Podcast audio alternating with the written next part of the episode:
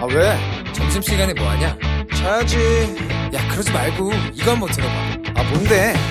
지금 당장 라디오를 켜봐 나른한 오후 깨울 시사 토크쇼 모두가 즐길 수 있고 함께하는 시간 유쾌하고도 신나는 시사 토크쇼 오태훈의 시사본부 네, KBS 제1라디오 오태훈의 시사본부 2부 시작합니다. 이 시각 핫하고 중요한 뉴스들 정리해드리는 방금 뉴스 시작하겠습니다. 오늘 경향신문의 박순봉 기자와 함께합니다. 어서 오세요. 네, 안녕하세요. 예, 먼저 어, 신규 확진자 좀 소식부터 좀 짚어보도록 하겠습니다. 500명이 넘었어요. 맞습니다. 지금 오늘 발표된 신규 확진자가 504명이거든요. 예, 예. 지난달 27일에 559명이었는데 그 사이에는 200, 200명대 후반이나 400명대 정도 나왔었는데 그러니까요. 오늘 500명대를 다시 넘어서 어. 증가세를 확실히 드러냈고요. 예, 예. 특히 확진자 수가 주로 수도권에 집중이 됐습니다. 네. 서울이 177명이고 경기 181명, 인천 25명인데 이렇게 하면 수도권이 총 383명이거든요. 네. 이 전체 오늘 발생한 확진자의 82%를 차지하는 숫자입니다. 음. 이렇게 좀 급격하게 늘어난 이유는 이 수도권의 산발적인 집단 감염이 이어졌기 때문이에요. 그러니까 어디 어디에서 나온 거예요? 이게 대표적인 곳이 바로 부천 영생교회 종교시설에서 파생된 그런 확진자들이 많은 상태인데요. 또 종교시설에서 나온 거 아니에요? 지금? 맞습니다. 어. 어제만 이 영생교 종교시설하고 여기에서 전파된 보습학원에서 네. 확진자가 43명이 추가가 돼서 어. 누적으로는 현재까지 96명의 확진자가 나온 상황입니다. 네. 그러니까 여기를 두 곳을 좀 같이 짚어보는 이유는 뭐냐면 그러니까 종교시설하고 보습학원하고 같이 먹는 특별한 연관 관계가 있나 봐요? 맞습니다. 이 지표 환자라고 이제 방역 당국에서는 부르는데 네. 첫 확진자를 얘기를 하거든요. 네. 여기에서 나온 첫 확진 자가 50대 A 씨인데 예. 이 A 씨가 종교 시설 이용자이기도 하고 동시에 학원 강사이기도 했던 거예요. 그러면은 이분 때문에 이 지표 환자 때문에 종교 시설하고 그 보습학원 다 양쪽에 다 영향을 미친 거군요. 맞습니다. 게다가 특히 이 학원 강사가 네. 이 지난 3일부터 의심 증상이 있었다 그래요. 네. 그런데 이거를 크게 의심을 하지 않고 음. 지난 8일까지 그냥 생활을 하다가 뒤늦게서야 확진 판정을 받았습니다. 네. 그러다 보니까는 이 학원 같은 경우에도 학원 한 군데만 다니는 게 아니잖아요. 음. 이 원생들이 다른 학원 네 곳을 간 것도 또 방역 당국이 역학조사로 파악을 했거든요. 네. 그래서 좀 다른 학원으로 더이 번질 수 있다라는 그런 우려도 나오는 상황입니다. 어, 신규 확진자가 500명 넘게 나왔고 이 수치 외에도 뭐 확진율, 감염 재생산 지수 여러 가지 있잖아요. 네. 이런 건 어떻습니까, 지금? 모든 지표들이 좀 좋지가 않습니다. 그러니까 방금 말씀하신 대로 지금 또 전해드린 대로 확진자 수가 일단 안 좋고요. 네. 그리고 주말 이동량 역시 많이 늘어났고요. 어. 그리고 감염 재생산 지수 이게 또 가장 중요한 지표 중에 하나인데 네. 역시 안 좋습니다. 좀 하나씩 짚어보면은요. 네. 일단은 확진자 수를 보면은 이게 좀 돌이켜 보니까 이제 작년 추석 직전하고 좀 비교를 할 수 있을 것 같아요. 그때도 고향 가지 말아야 된다고 했어요. 예. 맞습니다. 그런데 그때 확진자 수가 한 80명 정도 어. 됐었습니다. 그러니까 지금하고 비교를 해보자 면은 거의 6배에서 뭐 7배 가까이 그렇게 늘어난 지금 상황인 거고요. 예. 이런 상황을 조금 전에 방역 당국이 브리핑을 했는데 또다시 방역에 중대한 갈림길이 서 있다 이렇게 음. 평가를 하기도 했습니다. 그리고 주말 이동량 역시 계속해서 증가하고 있는 추세인데요. 네. 이 지난 주말 그러니까 6일에서 7일 이틀간의 이 이동량을 휴대전화로 분석을 해봤거든요. 네. 그랬더니 지난달 마지막 주보다는 0.3% 소폭 음. 증가를 했고 그런데 1월 초하고 또 비교를 해보니까 무려 30%가 증가를 했습니다. 1월 초와 비교해서 30% 이상 이동량이 늘었다. 맞습니다. 어. 그러니까 이렇게 주말 이동량이 계속해서 늘어나는 추세인데 처음에 사회적 거리두기가 강화가 되고 또 5인 이상 사적 모임이 금지되고 이런 조치들이 내려지면 예. 초반에는 사람들이 좀 잘 지키면서 확 움츠러들죠. 줄어- 예, 그렇죠. 예. 줄었는데 예. 그게 조금 시간이 지나면은 조치는 그대로지만 어. 점차 풀어지는 그런 추세도 좀 보여주는 상황이에요. 예. 그리고 감염 재생산 지수도 한 달 전에는 0.79였거든요. 네. 이 감염 재생산 지수라는 것이 한 명이 몇 명을 감염시키느냐 이거니까 네. 1을 넘게 되면은 확산이 되는 거고 음. 1보다 낮으면 억제가 되는데 이 오늘 방역 당국이 이 브리핑을 할 때 감염 재생산 지수도 1이 넘었다라고 밝혔습니다. 그러니까 다시 또 확산세로 좀 바뀌었다 이렇게 보고 있는 거죠. 네. 설 연휴 잘 보내셔야 됩니다.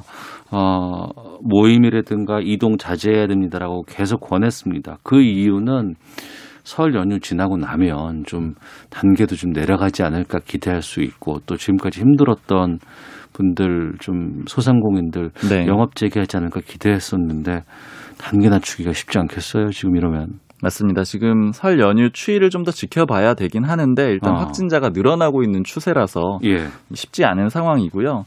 그렇지만 이제 정부는 이제 확진자 상황만은 고려하지는 않을 거예요. 음. 지금 소상공이나 자영업자들 말씀하신 대로 한계에 다달라서 못 버티겠다 이런 상황이잖아요. 네. 두 가지 모두를 좀 정부가 고민을 할 거고요. 음. 그래서 오늘도 집중적으로 논의를 했다라 그래요.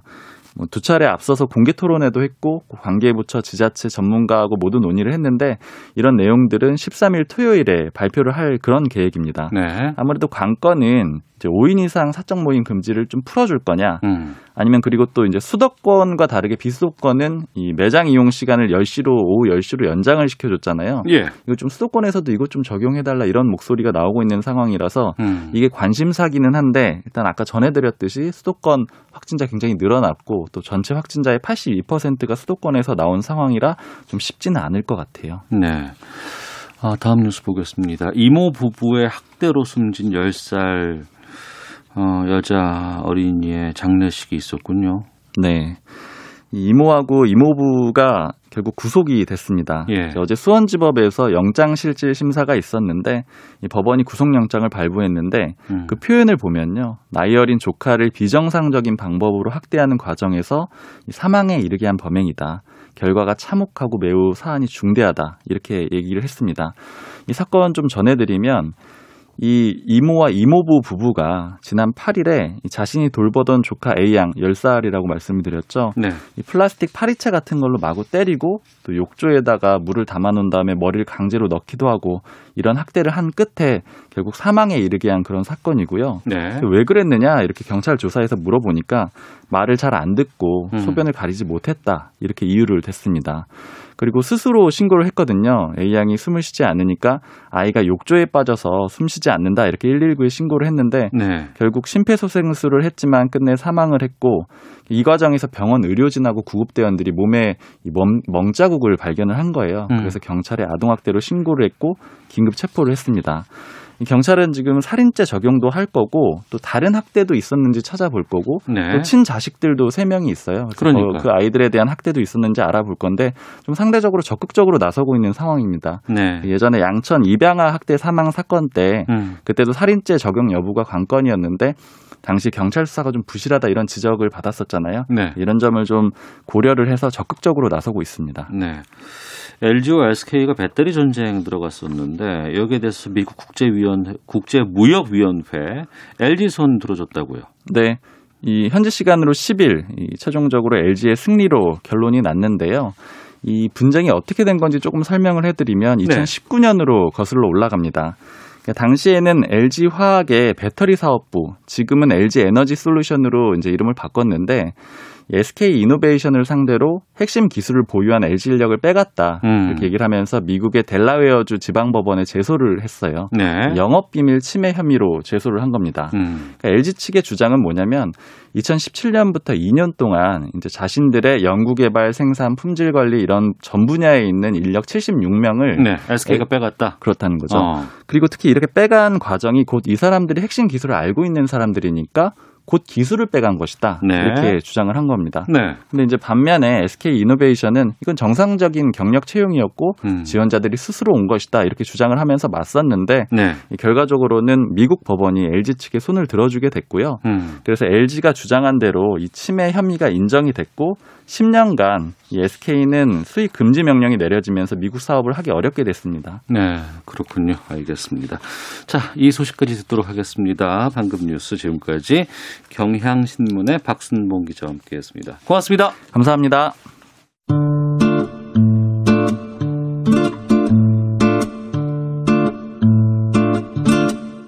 오태훈의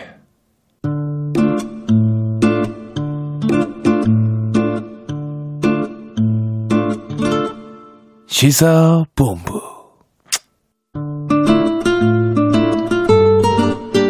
네, 1시 10분 지나고 있습니다. 시사본부는 청취자 여러분들 참여 기다리고 있습니다. 샵 9730으로 의견 보내주시면 되고요. 어, 짧은 문자 50원, 긴 문자 100원의 정보 이용료, 어플리케이션 콩은 무료로 이용하실 수 있습니다. 팟캐스트와 콩 KBS 홈페이지를 통해서 시사본부 다시 들으실 수 있습니다. 유튜브를 통해서도 만나실 수 있습니다. 일라디오 아니면 시사본부 이렇게 검색해 보시면 영상으로도 방송 모습 확인하실 수 있습니다. 촌철 살인의 명쾌한 한마디부터 속 터지는 막말까지 한 주간의 말말말로 정치권 이슈를 정리하는 각설하고 시간입니다. 아, 연휴임에도 오늘도 변함없이 각설하고는 계속됩니다. 더불어민주당 최민희 전 의원 나오셨습니다. 안녕하십니까? 안녕하세요. 불굴의 희망 최민희입니다. 새해 복 많이 받으세요. 예, 의원님께서도 새해 복 많이 받으시고요. 네. 예. 자, 그리고 앞에 계셔야 될 국민의힘 이준석 전 최고위원은 오늘은 유선으로 전화로 만나보도록 하겠습니다. 이준석 전 최고위원님 기- 나와 계시죠? 예, 안녕하십니까. 예. 명절에 어디에서 뭐 하고 계세요? 지금 서울역입니다. 어머 대통령 나가시려고? 네, 아니요. 자, 그래서 예. 어, 최민희 의원께서는 스튜디오에 계시고 지금 이준석 전 최고위원께서는 유선으로 서울역에서 같이 말씀 나누는 걸로 하겠습니다. 예, 반갑습니다. 자, 그 전에 설 되면 항상 뭐 여러 가지 밥상머리, 민심 같은 거 확인한다 이런 얘기 많이 했었는데 이번 같은 경우에는 그거 확인하기가 어려워요. 하면 안 됩니다. 예, 좀 조심스러워야 되고 또 서울시장 선거에 나선 설 명절 맞아서 주요 후보들이 항상 찾는 곳이 있습니다. 전통시장인데요. 관련된 인서트 듣고 두 분과 말씀 이어가도록 하겠습니다. 선거 때마다 정치인들이 어김없이 찾는 곳 전통시장입니다. 이 설을 앞두고 서울시장 주요 예비 후보들도 일제히 시장 가서 장도 보고 음식도 사 먹었습니다. 제 고향이라고 할 수 있는 이 구로 남구로 시장에 와서 오랜만에 예, 주민들 만나니까 너무 반가웠고 우리 서민들이 먹고 살 수 있는 그런 대한민국 만들어 달라, 그런 서울 만들어 달라 이런 절절한 목소리를 들었습니다. 최근에 이제 손실보상 문제랑 임대료 지원 문제 이야기 나오는데 현실적인 보상과 지원이 될 수 있도록 노력하겠다는 혼신시장 일대 기산대표 재개발되고 자연스럽게 다시 개수는 기반이 마련이 되죠. 최소한 이제 할아버지 할머니 분들은 그 서울시에서 수당을 드리는 것으로 수당을 드리는 것으로 약속해줘 나왔는데요. 박영선, 우상호, 나경원, 오세훈, 안철수 아, 서울시장 출마 주요 후보들의 목소리 들으셨습니다. 아, 직접 장도 보고 음식도 사 먹는 이런 전통 시장에 왜 이렇게 많이들 가시는 거예요? 근데 이거는 정확히 얘기하면 예. 선거 때 정치인들이 전통시장 가는 게 아니고 어. 지역구를 하시는 분들은 예. 늘 갑니다. 어. 안갈 수가 없어요. 예, 예. 저도 어, 지역위원장일 때는 어. 구리 전통시장에 가고 또 네. 주부니까 예. 이제 구리 전통시장에 굉장히 물건이 좋은 게 많아서 가요. 싸요, 어, 예. 일단. 그런데 정확히 얘기하면 선거 때 카메라가 따라 붙어서 방송 화면에 나오는 겁니다. 아, 전통시장에 가야 언론이 붙고 그게 방송으로 나가는 거예요? 네, 그러니까 평소에도 다니는데 네. 평소에 뭐 예를 들면 그 국회의원이나 지역위원장이 아무리 유명한 사람이라도 네. 평소에 전통시장 가면 그리고 음. 평소에 뭐 오뎅을 사 먹으면 카메라가 안 따라붙고 언론이 관심이 없어요. 예, 예. 그런데 선거 때 가면 관심을 갖고 방송 화면에 나오니까 음. 그게 선거 때만 간다 이렇게 되는데 그건 네. 오해예요. 앞뒤가 바뀌었네요, 그러면. 네, 네. 왜냐하면 그 전통시장이나 동네 어. 이렇게 크지 않은 가게들 안 예. 들어오는 사람 없습니다. 그러면 어. 정말 지역에서 욕 먹거든요. 아, 그렇군요. 네. 오해를 좀 풀어주십시오. 예. 네. 이준석 최고위원님, 예, 예. 예, 들리시죠? 예, 들립니다. 예. 그러면 이준석 최고위원께서도 여러 가지 유세하시거나 이럴 때 전통시장 방문하셨었어요? 저희 동네가 이제 서울의 상계동인데 상계동이 그래도 전통시장이 하나 두 개 있거든요. 예, 예. 그렇기 때문에 돌긴 도는데 음. 예전만큼 활기가 있고 이런 것도 아니고 또 네. 코로나 때문에 가서 서로 이제 뭐 고민을 나눌 수 있겠지만 사실 옛날처럼 이렇게 막 활기차게 인사할 수 있는 그런 분위기는 아니라 가지고 음.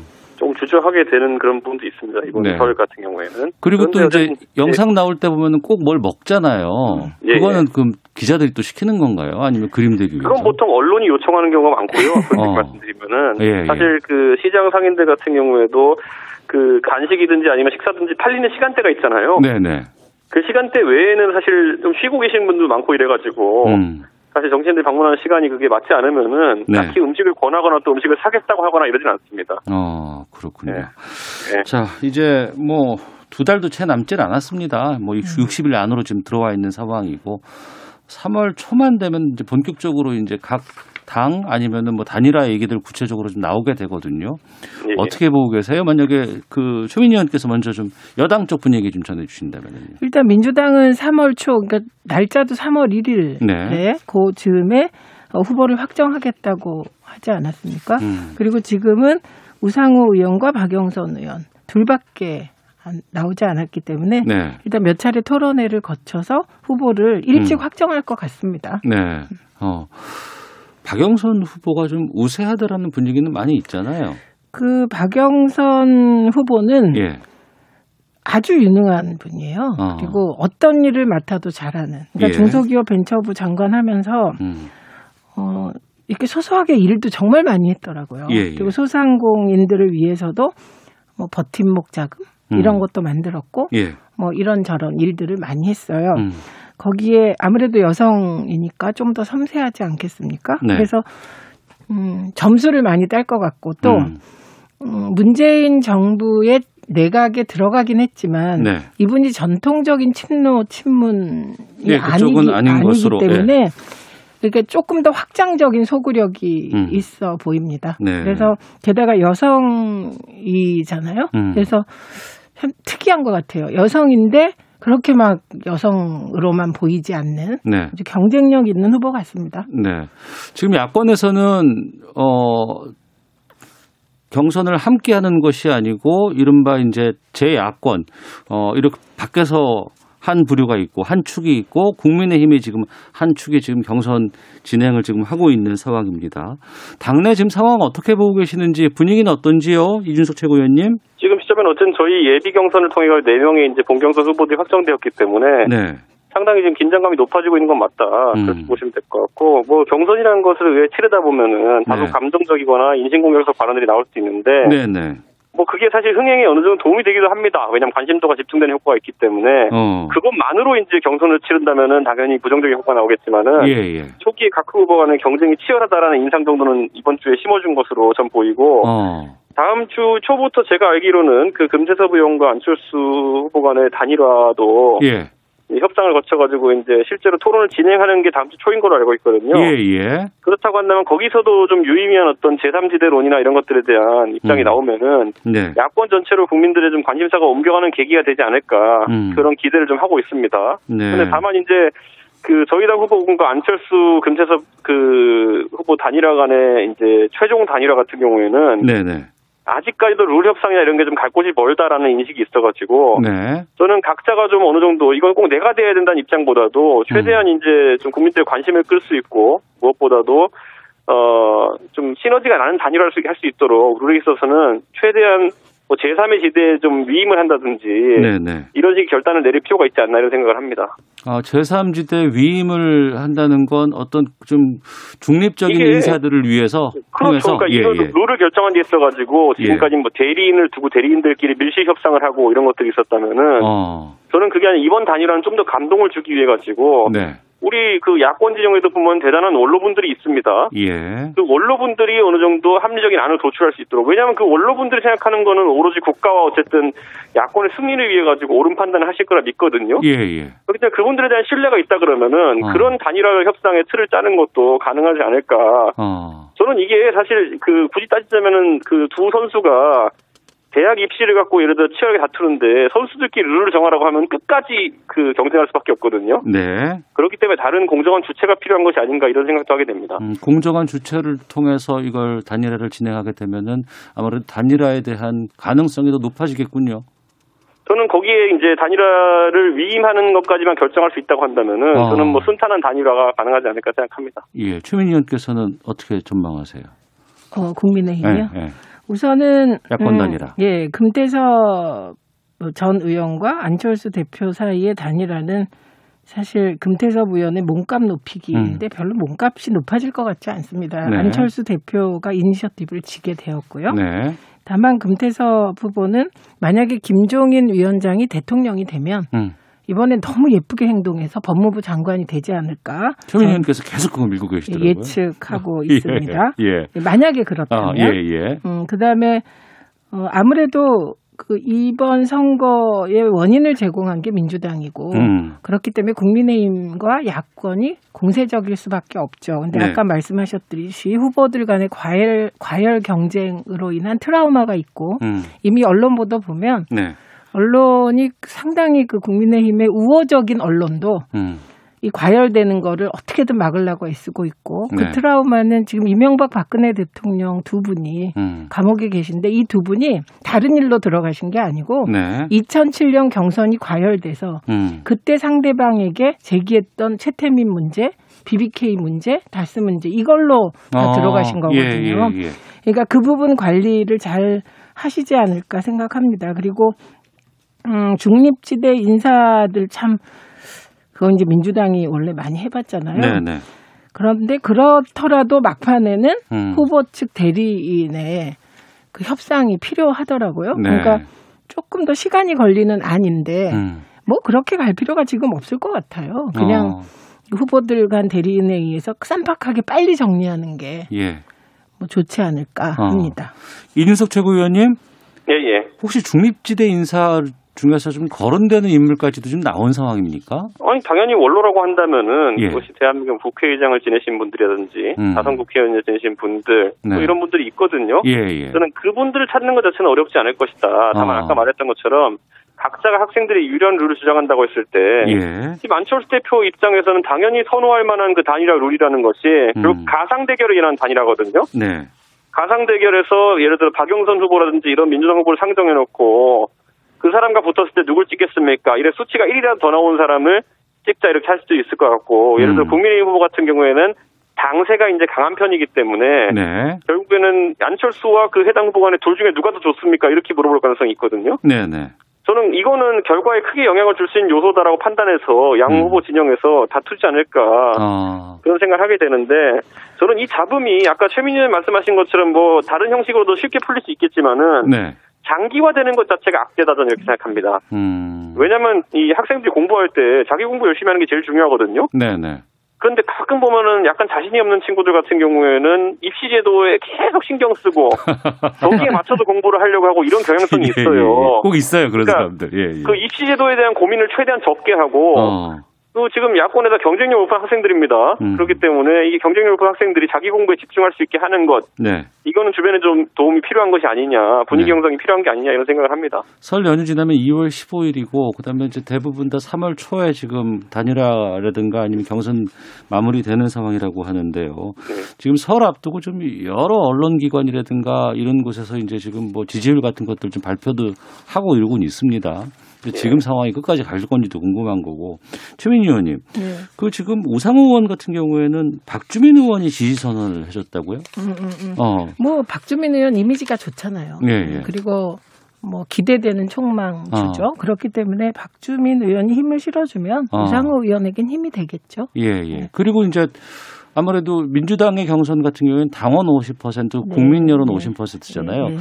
이건 경선에서 어떤 영향을 미칠 거라고 전망하세요? 그냥 그대로입니다. 어. 5대5 미칠 테고. 그런데 가장 중요한 건 막판에 당선 가능성을 보고 네. 어, 권리당원들도 투표하세요. 음. 그러니까 여론조사의 영향을 안 받는다고 할 수 없죠. 네. 그런데 저는 음, 안철수, 금태섭 두 후보의 단일화도 어, 방송 토론이 영향을 많이 줄이라고 생각합니다. 예. 어, 그러나 뭐 금태섭 후보가 워낙 안철수 대표에 비해서 존재감이 어. 미미하지 않습니까? 예, 예. 상대적으로. 음, 그렇기 때문에 뒤집힐 가능성은 없죠. 음. 근데 우상호 의원, 음, 우상호 의원과 박영선 두 전 장관의 그 경선도 저는 토론이 영향을 미치리라고 봅니다. 두 분 워낙 토론의 고수세요. 예. 네, 그래서 기대됩니다. 알겠습니다. 이준석 최고위원님, 예 예. 예. 지금 여론조사 상황하고 그다음에 이제 그 아, 전화 연결 상태가 예, 지금 잘 안 좋은 것 같은데 다시 연결을 좀 해볼까요? 예. 아 들리세요? 아 아니군요. 예, 알겠습니다. 다시 연결해서 좀 말씀 듣는 것으로 하도록 하겠습니다. 그러니까 좀- 나와 있는 제가 유리하네요. 아, 예. 또 추세 또 뭐 하신 말씀 있으세요? 아, 아닙니다. 그래서 아까 말씀하신 이준석 어. 그전 최고가 말씀하신 것처럼 음. 단일화 과정이 길면 지치는 거고 네. 이미 지치는 조짐이 나타나고 있기 때문에 앞으로의 그 과정은 얼마나 단축하냐 시간을 음. 단일화의 시간을 네. 그 시간과의 싸움일 거다 이렇게 음. 봅니다. 알겠습니다. 이준석 최고위원님. 예, 예, 예. 예. 지금 여론조사 결과 같은 것들이 여기저기서 다양하게 많이 나오고 있습니다. 그런데 이게 다 일률적으로 나온 것보다는 좀, 좀다 업체마다 좀 차이가 있어 보이는데 이런 영향들이 끝까지 갈까요? 아니면 중간에 변수가 좀 있을까요? 저는 실질적으로 이제 여론조 업체들 대표들과 얘기를 해보면은 네. 사실 문항 설계가 영향을 주는 부분이 좀 있다. 어. 이렇게 보고요. 저는 다자 대결에서 지금 나오는 지지율보다 네. 예를 들어 양자 대결에서 민주당 후보들이 크게 표를 확장을 못 하고 있어요. 네. 그러니까 결국에는 단일화가 됐을 때 지금 국민의힘 후보와 안철수 후보도 양자로 갔을 때 음. 지금은 단순 합산한 표를 못 받아오는 거로 그러니까 시너지가 나지 않는 거로 지금 나오고 있거든요. 네. 그럼에도 불구하고 그 표가 민주당으로 가는 거는 더 없습니다. 음. 그렇기 때문에 이 사실 유권자 중에서 여론조사에 답할 정도로까지 정치에 관심이 많은 유권자들 같은 경우에는 네. 아무리 야권 그 단일화에 대한 여론조사를 하더라도 음. 지지하는 후보가 있게 마련이거든요. 네. 이런 거죠. 그러니까 민주당 후보가 절대 되면 안 돼. 음. 하지만 나는 안철수가 꼭 후보가 됐으면 좋겠어. 이렇게 생각하는 경우에는 네. 양자 대결에서도 나경원 대표에 대해서 물어봤을 때 답을 주저하는 경우가 있다고 합니다. 이런 어. 전문가들 전화에 따르면은. 예. 그래서 지금 이제 둘의 그 삼자 대결에 비해 가지고 양자 대결할 때 보면은 음. 안철수 후보와 우리 후보의 지지율 합산이 산술조가 안 나오는 지금 상황이거든요. 네. 정작 선거에 가까워지고 단일화 후보가 결정되고 나면은 결국에는 그렇다고 하더라도 안철수 대표를 지지하던 분들이 우리 당 후보에게 표를 안 던질 가능성은 없고요. 음. 우리 당 후보가 안철수 후보로 단일화됐을 때 표를 안 던질 가능성은 없다 이렇게 보기 때문에 오히려 지금 이제 가장 관심이 가는 수치는 3자 구도에서 민주당 후보 가 얻는 수치와 네. 우리 야권 후보들이 얻는 합산 수치 이 두 개를 비교하는 것이 적당하다 이런 여론조사 전문가들의 분석이 있습니다. 음.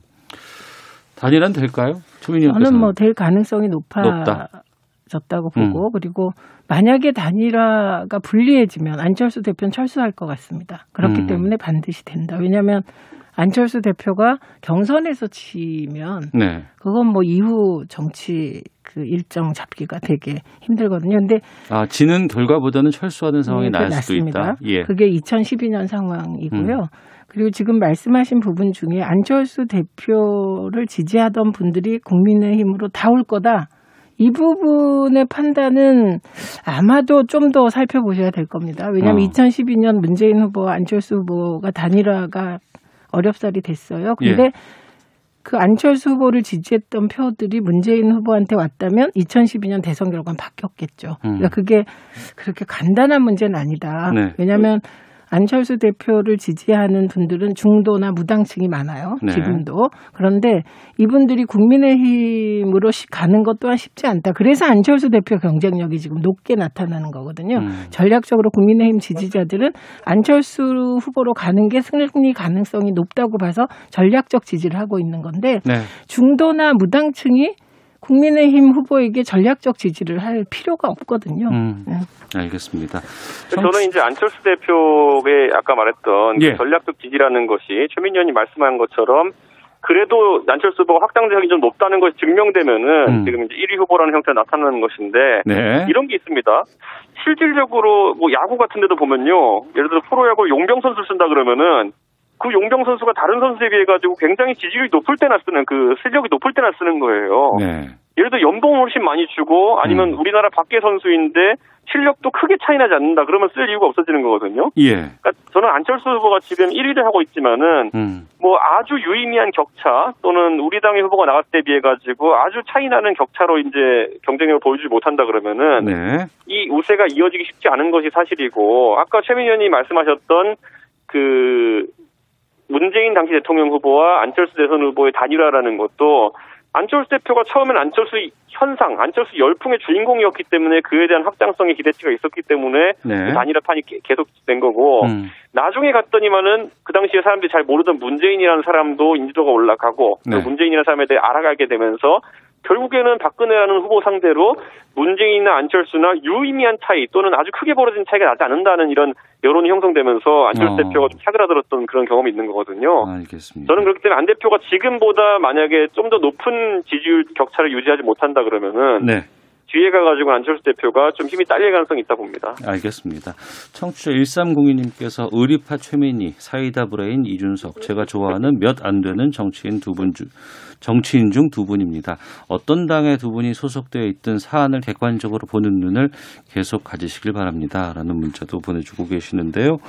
어, 잠시 저희가 쉬었다가 다시 전화 연결해가지고 어, 부산 보궐선거 상황하고 또 지금 여러 가지 정치권에 이슈 있는 내용들 좀 살펴보도록 하겠습니다. 헤드라인 뉴스 듣고 기상청 교통정보 확인하고 다시 돌아오겠습니다. 이준석 최고위원 다시 전화 올게요. 예. 예.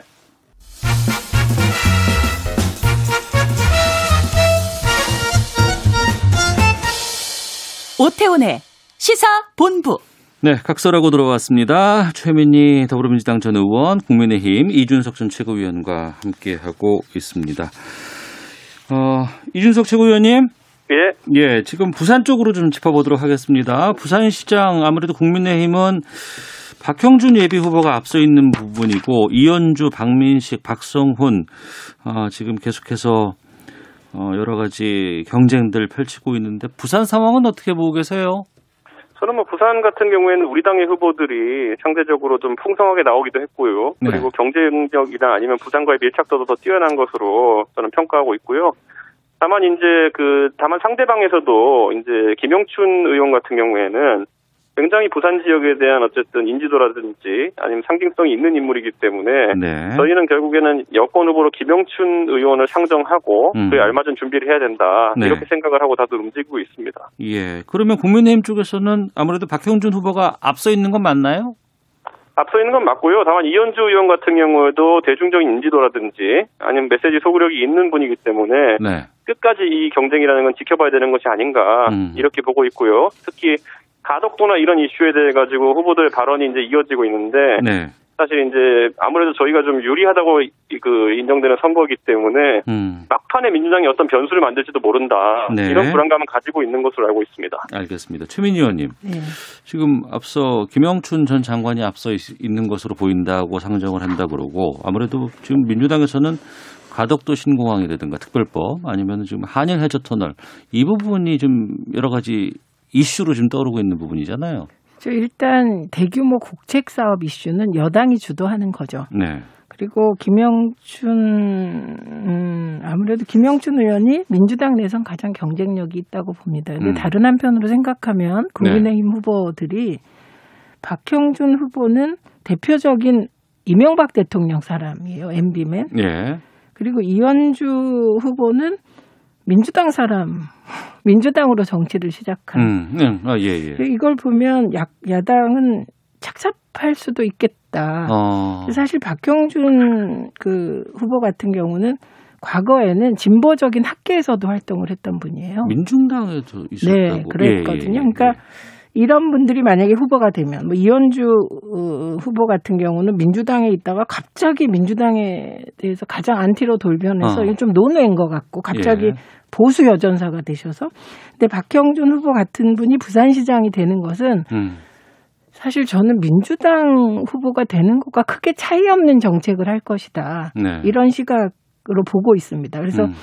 그 이현주 후보가 박형준 후보에 대해서 뭔가 막 터트릴 듯 말 듯 하고 있는데 네. 그 상황도 지금 예의 주시하고 있습니다. 음, 알겠습니다. 자, 이렇게 해서 서울, 부산 어, 4월 보궐선거 상황도 좀 살펴봤고요. 다음 주제로 좀 가보도록 하겠는데 이른바 환경부 블랙리스트 의혹과 관련해서 법원이 김은경 전 환경부 장관에게 실형을 선고하고 법정 구속을 했습니다. 관련된 인서트 듣겠습니다.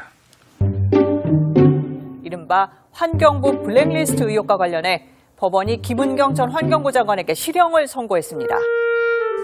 내라고 하신 거예요. 본인이 먼저 낸 거예요. 이 아, 사표를 내시도록 한 것 같은데요. 사실관계나 법리 적용 관련해서 뭐 아쉬움이 많이 남습니다. 항소심, 항소심 잘 대응하도록 하겠습니다. 네, 어, 김동철 의원, 김은경 전 장관, 장순욱 아, 지금 김은경 전 장관 변호인의 목소리 들으셨습니다. 서울중앙지법이 2년 가까운 심리 끝에 김 전 장관의 직권남용, 업무방해 강요 혐의를 대부분 유죄로 보고 징역 2년 6개월 선고했습니다. 법원 판단 어떻게 보셨어요? 그 우선 정말 법원 이러시면 안 돼요. 헷갈립니다. 국민이. 음, 네. 왜냐하면 이 재판부는 대법원 판례를 무시했어요. 대법원의 판례를 그 무시했다. 유명한 노태강 국장 문체부 예, 예. 어, 박근혜 대통령이 나쁜 사람이라더라. 어, 사표 강요한 사건이 있었습니다. 네. 그런데 이, 이 건과 관련하여 대법원에서 무죄 취지로 파기환송해서 무죄 받았어요. 네. 박근혜 전 대통령도 김기춘 전 실장도 우병우 전 수석도 그다음에 조윤선 전 장관도 네, 네. 그런 판례가 나오면 그에 맞게 판결을 해야 되는데 유독 이 재판부는 그 판례를 무시하고 과거로 돌아가서 판결을 해서 네.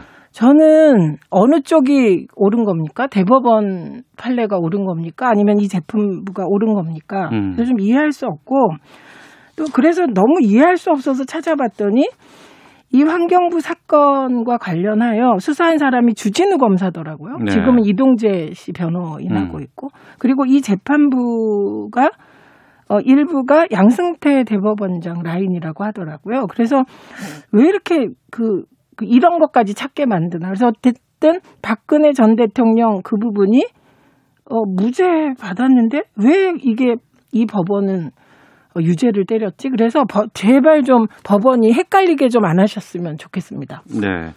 그러니까 새 정부 출범하고 나서 임명이 된 김은경 전 환경부 장관이 공공기관들의 이제 임기 남은 전 정권에서 임명된 임기 남은 사람들을 사표를 어, 강요했다. 뭐 이런 측면들이 지금 들어가 있는 예. 것인데 어, 이준석 최고 예, 예. 예, 이 판결에 대해서 어떤 입장이십니까? 저는 뭐 사실 저도 최민 의원이 말씀하신 것처럼 법원의 판례라는 것이 계속 오해할 수 있는 방향으로 네. 복잡하게 나오는 거는 문제가 있다라고 보지만은 어. 그렇다면 민주당도 입장을 좀 정리해야 되는 것이 네. 이번에 무죄를 만약에 김은경 장관에 대해 주장한다 그러면은 음. 거꾸로 그럼 아까 그럼 노태강 국장의 건에 대해서도 네, 네. 무죄를 주장해야 되는 것이거든요. 음. 그렇다면은 그 박근혜 대통령이라든지 아니면 지난 정권의 국정농단에 대해 가지고 네. 적폐 청산을 하겠다고 하고 지금까지 이런 법리를 적용했던 것들에 대해 가지고 민주당이 자기 모순에 빠진 점이 좀 있습니다. 그렇기 음. 때문에 저는 뭐 어느 쪽도 좋습니다. 결국에는 이 직권 남용이라고 하는 것이 네, 네. 사실 지금 이 김은경 장관과 환경부에서 있었던 일에 대해 가지고 민주당 분들 같은 경우에는 어느 정권에서 있었던 일이다라고 이야기하면서 어. 이제 방어를 하는 모습인데 예, 예. 그럼 지금까지 문재인 정부가 우리는 다르다. 문재인 음. 대통령께서도 본인이 직접 앞으로 이런 인사농단 없을 것이라 하신 것에 대해 가지고 네. 철학 자체를 바꾸겠다는 것인지 아니면은 그 흔히 하는 거 있잖아요. 그 교통경찰관이 그 교차로에서 신호 잡으면은 음. 아니 저 사람 왜 가는데 나는 잡아요 이렇게 하는 거랑 다르지 않은 자세거든요. 그렇기 네. 때문에 저는 현 집권 세력의 생각이 뭔지가 어. 물론 뭐 최민희 의원께서도 그런 모순점을 지적하신 것이겠지만은 예. 이런 식의 어쨌든 인사농단이라는 거 음. 저는 사실 이거는 민주당이 오히려 양지에 그 양지로 끌어올려서 검토를 하면은 논의해볼 구석이 있는 게 사실 미국 같은 나라는 정권이 바뀌면 이런 식으로 다 주요 인사들 갈아치우는 엽관제를 실제로 시행하고 있거든요. 네, 네. 뭐 차라리 그걸 제도화하자고 논의하든지 이게 어. 만약에 계속 엇갈리는 사법부의 판단에 의존하는 게 어렵다고 한다면은 네, 네. 당당하게 민주당도 그리고 우리 당도 공공기관의 인사들이 앞으로 정권이 맡으면 어떻게 처신해야 되냐에 대해 가지고 아. 가이드라인을 놓고 서로 경쟁했으면 좋겠다. 아. 저는 그런 생각을 합니다. 저는. 예, 사법부의 판단보다 정치권에서 풀었으면 좋겠다. 차라리 양지로 끌고 나가서. 이건 정확히 얘기하면 네. 정무직 인사들에 음. 대한 네네. 정권 교체 시기에 어. 거취 결정 문제다. 이건 이미 이렇게 가자고 숫자를 토론을 했던 상황인데 네. 정확히 얘기하면 문재인 대통령께서는 참모들에게 그 렇게 얘기하셨다는 겁니다. 임기가 남은 임원들에 대해서 사퇴시키고자 하는 유혹이 있을 거다, 당신들이. 그러나 우리는 그러면 안 된다. 음. 이렇게 얘기를 하셨던 게 기준이고요. 그 다음에 제가 말씀드리는 건 민주당의 누군가가 어, 이 김은경 장관에 대해서는 무죄 주장을 하면서 노태강 사건과 관련하여 박근혜 전 대통령은 유죄라고 말하면 그건 자기 논리 모순이죠. 네, 네. 그리고 저는 예를 들면 법리 적용을 해서 음. 어, 박근혜 전 대통령과 김기춘 비서실장 등에게 요 사표 강요 부분이요. 네. 요 부분에 대해서 유죄를 내린 건 문재인 정부가 아니죠. 그건 음. 당시 사법농단 특검이 한 것이고요. 그 특검에 윤석열 총장 한동훈 검사 들어가 있지 않았습니까? 그렇기 때문에 그 왜 유죄 그 구형을 했냐 이거를 민주당에 물을 건 아니고 네. 논리적 일관성을 지적한 부분은 동의를 하고 네. 그리고 앞으로 이건 어떻게 가야 되냐 정무직 인사들의 거취 문제에 대해서는 음. 이거 법을 만들든지 예. 그 여야가 합의해서 제도적인 보완을 해야 된다고 봅니다. 알겠습니다. 여기까지 하도록 하겠습니다. 각설하고 최민희 전 의원, 이준석 전 최고위원 두 분과 함께했습니다. 두 분 새해 복 많이 받으세요. 예, 정말 받으십시오. 예, 네, 고맙습니다. 새해 복 많이 받으세요. 예, 고맙습니다. 오태훈의 시사본부는 여러분의 소중한 의견을 기다립니다. 짧은 문자 50원, 긴 문자 100원의 정보 이용료가 되는 샵 9730, 우물정 9730번으로 문자 보내주십시오. KBS 라디오 앱 콩은 무료입니다. KBS 라디오 오태훈의 시사본부. 지금 여러분은 대한민국 라디오 유일의 점심 시사 프로그램을 듣고 계십니다. 네, 사회에 존재하는 다양한 이슈에 대해서 가감 없이 우리의 생각을 표현하는 시간입니다. 세상의 모든 리뷰. 아, 예전에는 명절 앞두고 네. 아침에 이제 조간신문 받아보잖아요. 네. 그럼 명절 때는 조간신문이 안 나오는데 네. 그 전에 나오는 건 엄청나게 두껍게 나오고 그렇죠. 그 안에 TV 설날 특선 명화를 쫙 한 면으로 쫙. 했어요. 네. 그럼 그건 버릴 수가 없어요. 네. 그 오려가지고. 네, 연휴 내내 그거는 네. 보관하고 있다가 찾아서 봐야 되는 건데 맞습니다. 그걸 이 세몰이 시간에 좀 정리를 좀 해드리도록 하겠습니다. 네. 자 김선영 문화평론가 나오셨습니다. 어서 오세요. 안녕하세요. 예. 그 전에 네. 총능력화제 결과 나왔잖아요. 네, 그거 좀 맞습니다. 정리하고 가죠. 네, 뭐 코로나 때문에 지난해 말에 열리려고 했었는데 음. 어, 계속 연기를 하다가 드디어 이틀 전에 네, 이제 네. 무사히 개최를 했고요. 어, 이게 또 공교롭게도 설 연휴를 앞두고 음. 이게 개최가 된 거라서 어, 2021년도 새해에는 네. 뭔가 한국 영화계가 다시 활력을 되찾지 않을까라는 어. 떤좀 희망찬 신호탄이 네. 됐다고도 할까요? 어, 네. 최우 작품상 어디다 받았어요? 어, 남산의 부장들이 최우수 작품상은 받았고요. 예. 근데 전반적으로 올해 청룡 영화상을 보면은 좀 한국 영화계에 대한 격려 같이 보였어요. 아, 왜냐하면- 코로나로 힘든 맞습니다. 영화계를 격 려하는 차원이 보였다. 네, 그게 이번에 좀 가장 주목할 만한 지점이었던 것 같고요. 예. 왜냐하면 예전에는 이제 흥행작들 음. 주로 이렇게 대작이라고 대작 불리는 이런 거막 그렇죠. 예. 그런 어떤 독보적인 작년에는 물론 이제 기생충이 워낙 음. 독보적이었으니까 그렇지만은 이런 이렇게 쏠림 현상이 있었잖아요. 네. 또 올해 같은 경우에는 이제 아무래도 코로나도 영향을 미쳤겠지만 전반적으로 다양한 영화들을 좀 고루 어. 주목을 하고 수상 결과도 쏠림 없이 고르게 좀 수상 결과가 돌아갔거든요. 예. 그런 점들이 좀 아무래도 좀 우울하고 침체기에 어. 빠진 한국 영화계에 대한 어떤 응원의 의미가 아닌가 이런 생각이 들었어요. 지난해 개봉한 영화도 많이 없었잖아요. 그렇죠, 맞아요. 그럼에도 불구하고 이제 일단 흥행작이라고 불리는 뭐 반도라든지 네네. 뭐, 뭐 강철비라든지 음. 이런 작품들도 있었지만은 상대적으로 수상 결과를 보면 이런 대규모 음. 대작들보다는 네. 뭐 최우수 작품상 뭐 남산의 부장들을 제외하면은 대부분 좀 의외의 음. 중소규모의 작품들이에요. 네. 일단 감독상만 해도 음. 어, 여기 굉장히 뭐 주목할 만한 뭐 반도의 용상호 감독이라든지 이렇게 예. 후보가 많았지만은 음.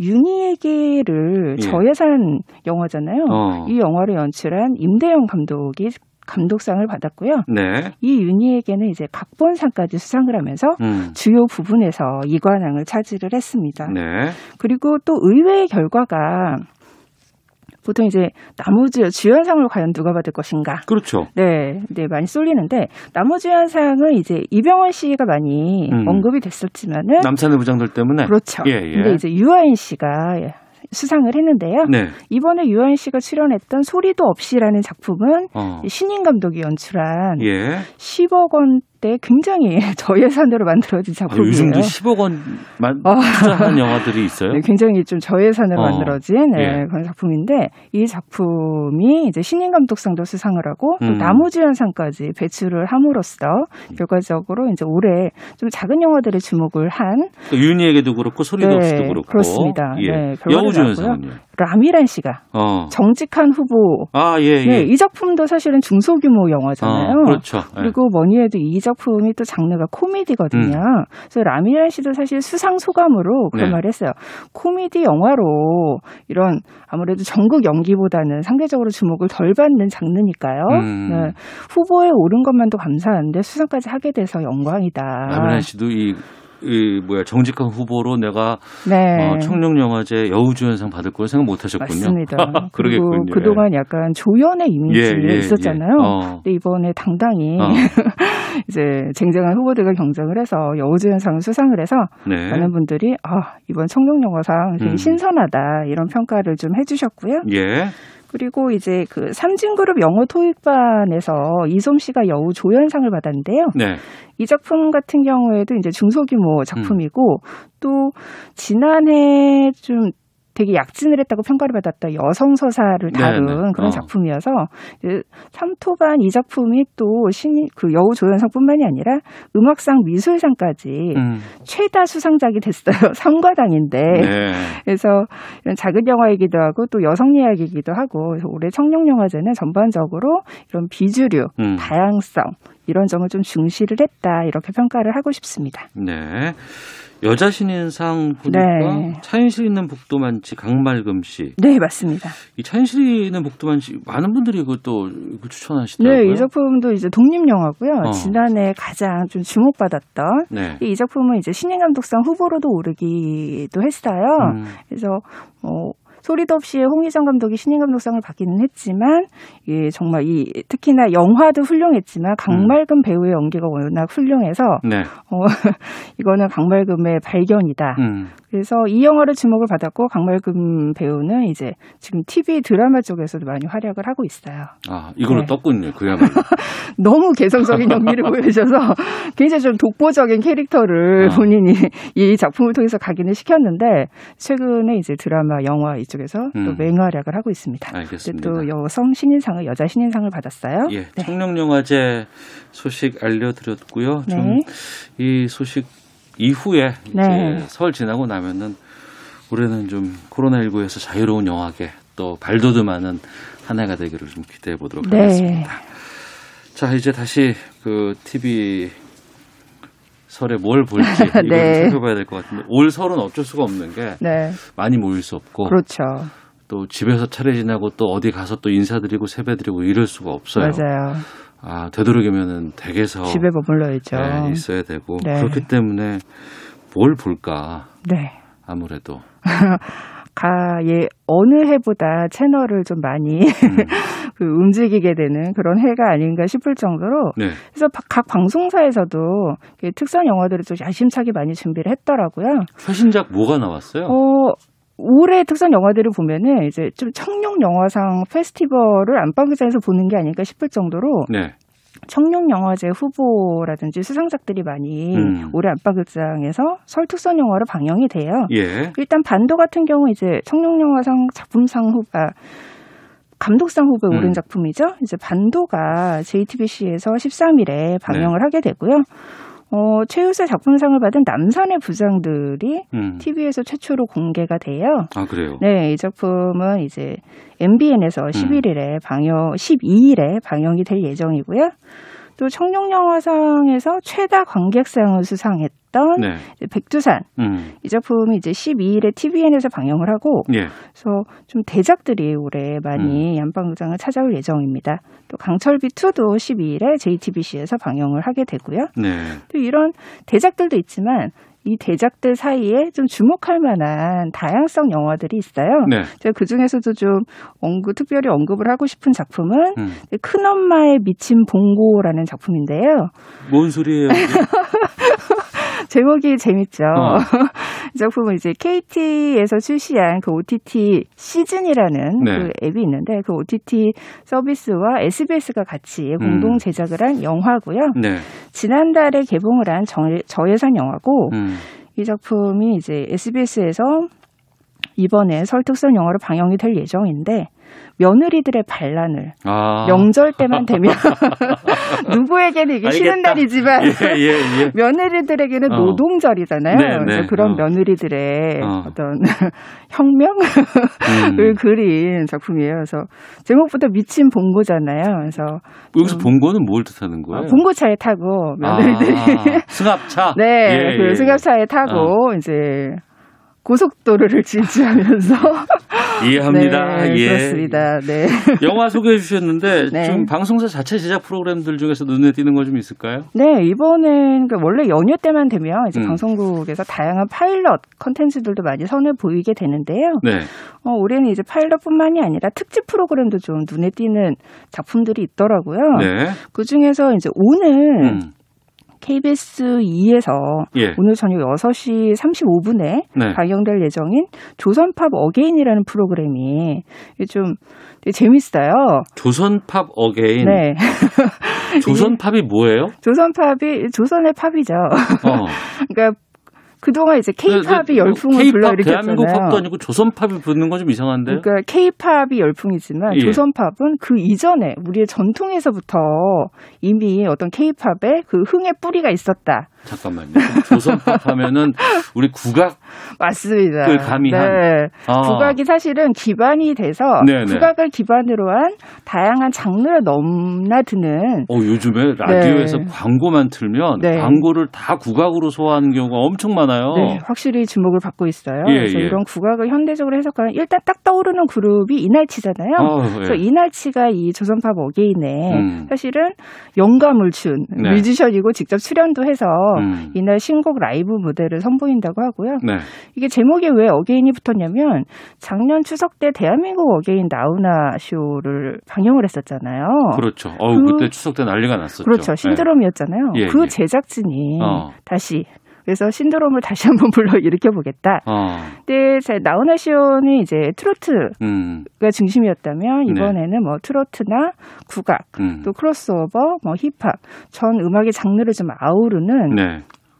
다양한 장르의 뮤지션들이 출연을 해서 진정한 의미의 좀 뮤직 페스티벌을 음. 선보일 예정이라고 해요. 네. 그래서 저도 이 프로그램을 이제 좀 주목하고 좀 기대하고 있어요.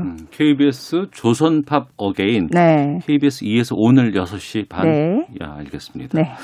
자, 이제 뭐 영화도 살펴봤고 요즘엔 또 OTT로도 영화 같은 거 워낙 또 많이 보시기 때문에 그렇죠. OTT가 또 TV의 경쟁 어. 라이벌이잖아요. 그리고 이제 설 앞두고 지금 승리호 네. 개봉돼서 뭐 엄청나게 인기를 끌고 있다고 맞습니다. 하는데 네. 어디까지 또 이게 좀 영화계가 활성화되는 것도 좀 좋을 것 같고 네. 또 그나마 이런 OTT가 영화계의 침체를 좀 나름대로 좀 극복할 수 있는 계기가 된 것 같기도 하고 네. 근데 좀 고민되는 부분 좀 있습니다. 네, 한국 콘텐츠들을 어쨌든 이제 글로벌 팬들한테 알리는 통로는 되니까요. 알겠습니다. 자, 김선영 문화평론가와 함께했습니다. 네, 고맙습니다. 감사합니다. 예. 내일 오후 12시 15분에 다시 인사드리겠습니다. 안녕히 계십시오.